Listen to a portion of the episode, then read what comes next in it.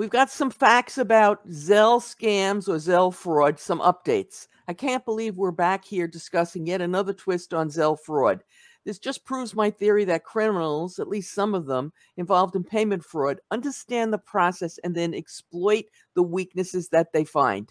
We're here with Lynn Lawson, who has graciously agreed, with very little notice, I might add, to share the newest twist on current Zelle scams. Plus, she'll do a quick review of how some of the other Zelle scams are perpetrated. And of course, we'll have some tips for you at the end. So Lynn, perhaps you can tell us how this latest variant works? Variant. What a choice of words, Mary. Yeah, I know. Well, I'm sure all of us by now have seen these stories in the news. And what I'm finding is the stories are often incomplete. You know, they don't always have all the good details that someone might need to truly educate themselves. So I'm glad you and I are doing this. In the latest case that I read about, you know, here was a man contacted the usual way, got a phone call that appeared to be from his bank. And his first mistake, I would say, is just even answering the phone call. I mean, I put that down as mistake number one, but I can see why that happens. And then he was suspicious right away, but then he made the mistake of Googling the phone number on the caller ID on his phone, and it did appear to be his bank. But, you know, the biggest thing, I think you and I have talked about this at length, we know fraudsters can spoof phone numbers. So they seem legitimate. They look legitimate, and they're not. So he gets, you know, engaged with this caller who is talking about a potential unauthorized transaction happening. And the man's like, no, I didn't authorize it, and reverse it, stop it, you know, whatever. Well, it just goes on from there. Part of the problem, this is kind of what I'd say the new twist would be, is the fraudster already had ample personal information about this person, this victim, probably obtained through the dark web. So it really did a lot to persuade the man that he was indeed talking to a legitimate person at the bank, and it was not the case. So despite him being suspicious, he continued the conversations and continued to follow the fraudster's advice on how to reverse the so-called fraudulent transaction that you and I know was not real to begin with. And, you know, even at one point, while he was using then Zelle to try to remedy the situation, his bank put a warning right on the screen saying this might be a scam, and he ignored it. And, you know, at that point, you know, in the article that I was reading, he said that he felt kind of trapped at that point. He just continued on the path of trying to fix a situation, which we know was never a situation to begin with. So I think the takeaway for me here anyway is that, and we know this because both of us get these phone calls, is just because the caller ID says it's ABC Bank, it is not necessarily the bank. And I think people need to be aware that caller ID, you know, works like 95% of the time, but this is just one more example of how crooks have figured out how to maneuver the system to their advantage. Oh, absolutely. I mean, so don't even try to Google the number on your caller ID. It's going to look legitimate when it's not.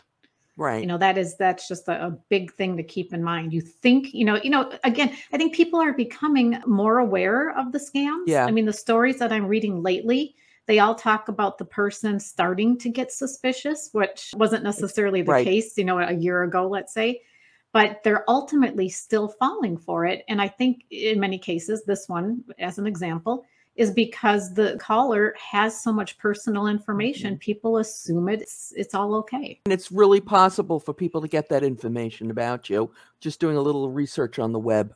Unfortunately, yes. Yeah. Okay. So Lynn, before we talk about some of the other frauds, perhaps you could tell the audience a little bit about yourself and Recharged Education. Sure. So, you know, I really got started in the commercial card industry, expanding to just business to business payments overall.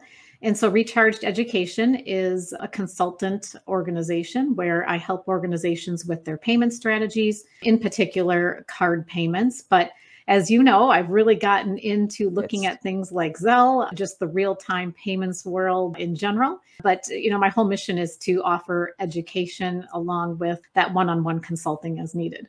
Okay. All right. Well, that's great. And you really educate me about instant payments and Zelle and whatnot. So maybe one of these days you'll get me to open up an account. Yeah, I got my mother to do it. She's 80. So there you go, Barry. There's hope. All right. All right. So what are some of the other ways that Zelle scams have been committed? Well, I saw another article. There's an abundance, take your pick. Where we think of all these fake phone calls coming in, some are a little bit more elaborate. So there was one story where a woman was contacted by someone regarding a job possibility, job opportunity. And the gentleman said that he got her resume online, which we know could be the case. Maybe it was LinkedIn or something similar, and started talking with her, basically interviewing her about a job. The odd part is, and she acknowledges this now after the fact, that it was never a face-to-face interview, even like what we're doing, through virtual means. It was never even a direct phone call. It was all through a messaging tool. So it like being interviewed via a text. And so that went on and they said, congratulations, you've got the job. But then the scam really started ramping up. They asked her to go buy herself a computer. But they did send her a check for nearly $2,000 to help her get going, get set up for this position. Well, you know where this is going. I mean, ultimately, the check was fake. The job was fake. And after she deposited the check, well, then, later it bounced, but not before she had invested money. And, once she did one Zelle transaction back to the so-called employer, they asked her to do another one, all related to getting set up for this position. And I think it was her bank that actually stopped it. Maybe they noticed it might have been a little suspicious. So then the fraudsters actually tried to direct her to a Bitcoin machine, and she knew nothing about Bitcoin. So they said, well, instead, go to your CVS and get some Visa gift cards. Oh, God. I'm not sure where all this was headed, but the woman kept doing what they said. And even when getting into the CVS store, there are signs posted about gift card scams and even ones involving new jobs. And she read it thinking, oh, that's not me, and just really set it aside and didn't really believe it or think it applied to her. And ultimately, because of that bounced check, money really came out of her own personal account. So she lost money in that process. And she didn't have a job. Right. And what, I think clouded her in this case was just she was so excited for a job. Yeah. And so, we could start to distill, how do these frauds happen? Well, this was a case of excitement. In the previous story we were talking about, it was a panic situation. You and I have talked about that a lot. Usually that is the more direct route for scammers, but it could be any number of things. They're really slick in the way they maneuver around people. It makes me sick. Okay, before Lynn tells us how to protect ourselves, if you like this episode, please give us a thumbs up. And if you love it, please subscribe. We produce new content for the channel 3 times a week. Tuesdays and Thursdays are devoted to payment and accounts payable issues, and Saturdays are reserved for Wordle. So back to the real world and Lynn and Zelle. Can you have a few tips for us on how to protect ourselves? Well, I think, there's a lot of tips. And one of the first things I'll say is, you and I, I've touched on some already, and I'll recap, but take advantage too of what Zelle and or your bank, if you're using Zelle through your bank, what they offer. I looked recently and the security center of my bank had a whole bunch of different types of scams that are out there and what to be aware of. So, you and I joke about who reads this information, right? and I never did until all of this started, popping up in the news. But I would encourage people to do that, to become more educated. But, maybe just first and foremost, never send money to yourself. And so what do I mean by that? Well, if you start to read these Zelle scams or the frauds, the articles will talk about people were directed to send money to themselves to somehow reverse a fraudulent transaction in process. Of course, the whole thing was fraud.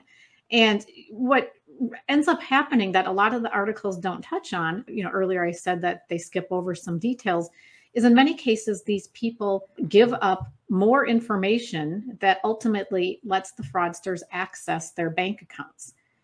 So it happens 2 ways. Either the fraudster is having someone send money directly to them. That's a more direct route. Or they're doing something a little more elaborate where they're tricking people into giving up personal information or giving up you know, a one-time passcode to get into the system. They're sharing that, you know, thinking they are getting their bank's help at stopping a fraud when they've just handed over the keys to the palace.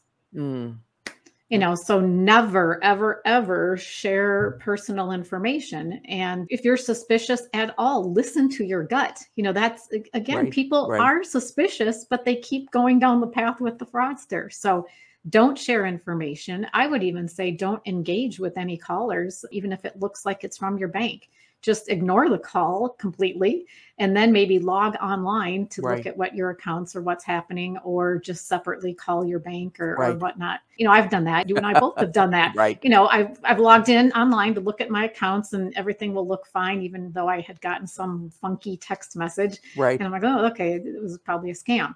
So don't engage. But, you know, then if you do, and you're trying to verify a number, just assume that it's spoofed. It really is hard to verify. So don't keep talking to someone because you think they're real, they're legitimate.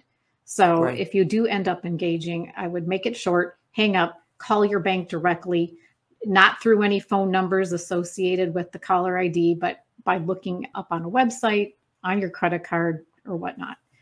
So and you know, you brought up an important point. You just alluded to it. It can be a phone call or it can be a text. Yes. Oh, well, and emails too. But I think and emails too. That's been around for a while. Well, then, so if we're talking texts or emails, don't click on or press on any links. Just don't. Anything that comes to you that you were not expecting, ignore the communication and then go research it separately, independently.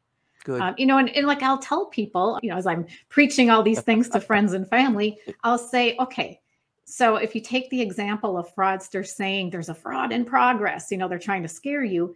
Well, I would rather deal with that later than truly fall for a scam where I personally am sending money somewhere that does turn out to be a scam. You know, so if something truly were happening that were bad, I bet you could resolve that a little more easily than if you initiate something. Because you and I know, don't think your bank or Zelle, for that matter, is going to refund things if you are a victim. They're taking it case by case right now, even though the Consumer Financial Fraud Bureau, maybe I didn't get that name exactly right, but, you know, there's a big push to make sure that all banks are indeed refunding all money related to these scams, but that's not happening exactly. No, if we went back just even a few months ago, they weren't refunding anything because technically, if you read those agreements that you hope that you signed, if you read all the details, the banks will tell you they're not responsible. Right. And I noticed that even in my looking at it or reviewing it again recently, that the bank says, we are not responsible for anything you do via Zelle, nor is Zelle responsible for anything you do via Zelle.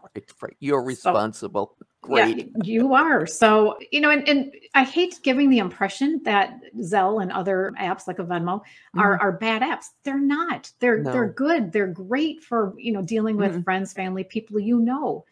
Don't use it to send money to yourself. Don't use them to send money to people you've never met. So there's so many iterations of these scams and these frauds, but don't fall for it, even if they seem to know you already. You know, don't assume it's your bank because they have information on you. I mean, we could go on and on. It just comes down to don't. Don't. Right. All righty. So Lynn did a longer talk on Zelle fraud, the basics and how to protect yourself. You can watch it right now using a link that will appear momentarily on YouTube and is in the show notes below. As always, we appreciate your thumbs up, your shares, and your subscribes and your comments. And of course, we really appreciate Lynn doing this.